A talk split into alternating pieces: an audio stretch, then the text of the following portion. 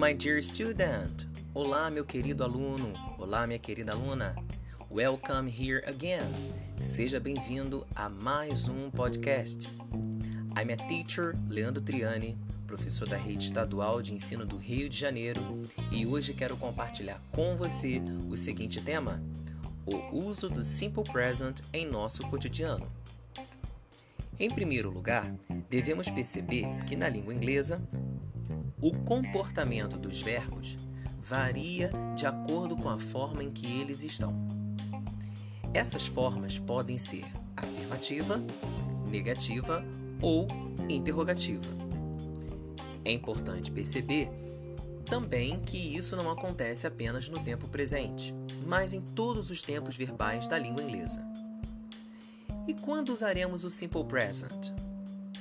O simple present é usado nas situações relacionadas com o nosso cotidiano, para descrever verdades e fatos, para especificar as características físicas ou os estados emocionais, para contar histórias e acontecimentos, para quantificar a frequência com que fazemos algo, para descrever nossa rotina e nossos hábitos e outros.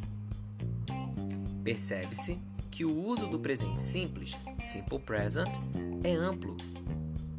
Darei alguns exemplos em inglês com tradução e o tipo de situação em cada frase.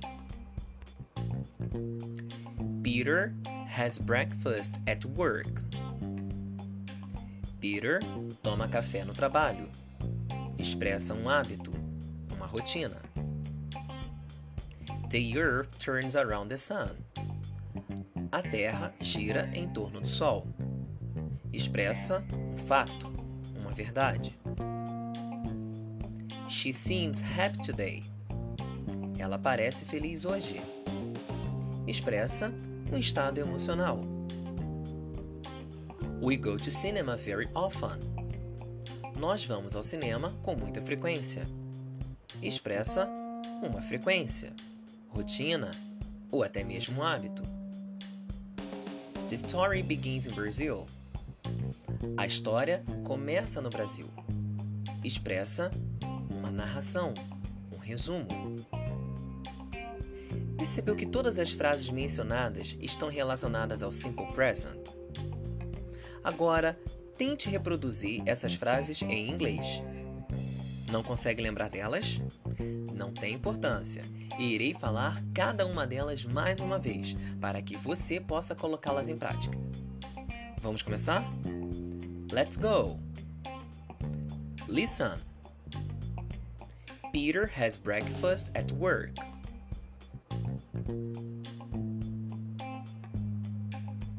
The earth turns around the sun. She seems happy today. We go to cinema very often.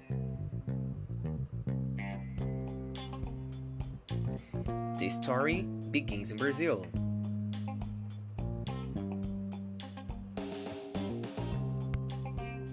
Para compreender o simple present, usando verbos neste tempo, devemos ter em mente algumas regras estruturais e ortográficas. Vamos nos atentar e analisar para percebermos quais são essas regras e quando deveremos usá-las. Let's go! Pois bem, após tomarmos a forma de infinitivo do verbo, forma com to, o primeiro passo é retirar a partícula to.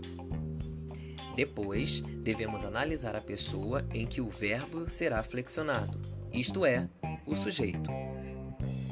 Se o sujeito for primeira ou segunda pessoas do singular, primeira, segunda ou terceiras pessoas do plural, está pronto. Por exemplo, Anna Hickman and Eliana chocolate to love. Anna Hickman and Eliana love chocolate. Ficou faltando a terceira pessoa do singular. Well, depois dos passos anteriores, devemos acrescentar S ao verbo.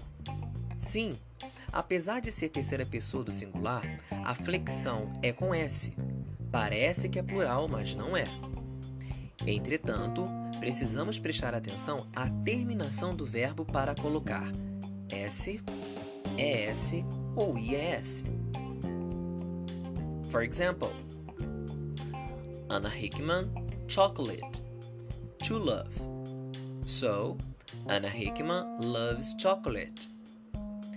Vale relembrar mais uma vez que cada verbo possui uma terminação e que a flexão ocorrerá de acordo com as terminações.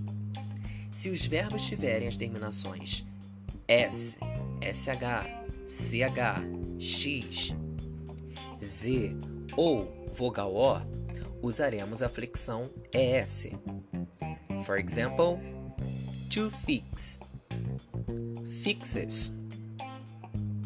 Se os verbos tiverem a terminação em consoante mais y, iremos retirar o y e colocaremos a flexão com IES. For example, to study, studies.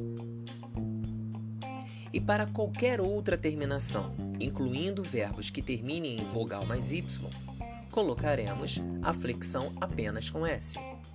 For examples, to read, reads, to stay, stays.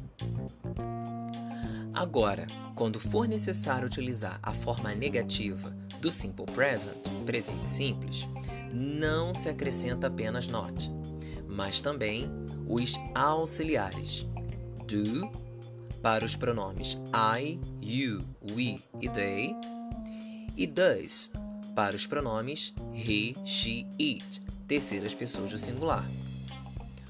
Ouça os exemplos. Listen. The ecotourism doesn't affect the reforested areas. He does not want a piece of chocolate cake. I don't have a coat to wear today. We do not work in New Jersey. Perceba que há duas formas de se expressar na forma negativa do presente simples.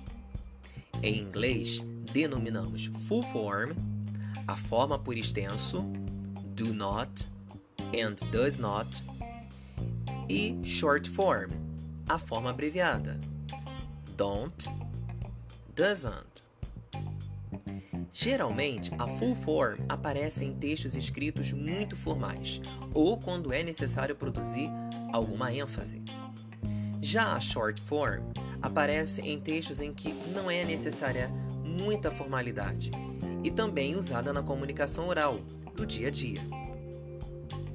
Já para a forma interrogativa, também acrescentamos os auxiliares do e does mas em posição diferente na sentença. Eles precedem o sujeito da oração, ou seja, os dois verbos auxiliares do and does aparecem no início da frase, in the beginning of the sentence. Examples: Do you like sandwich? Do they play soccer? Does he go to the club? Does she cook very well? É importante destacar que o uso do simple present é bastante comum em nosso dia a dia, mas não é exclusivo. Podemos encontrar outros tempos verbais no cotidiano. Agora é só colocar essas dicas em prática. Espero te encontrar em um próximo momento. Ah, não esqueça de colocar em prática tudo que foi dito e invista bastante o seu tempo para desenvolver todas as orientações dadas nesse podcast. Bye bye, see you!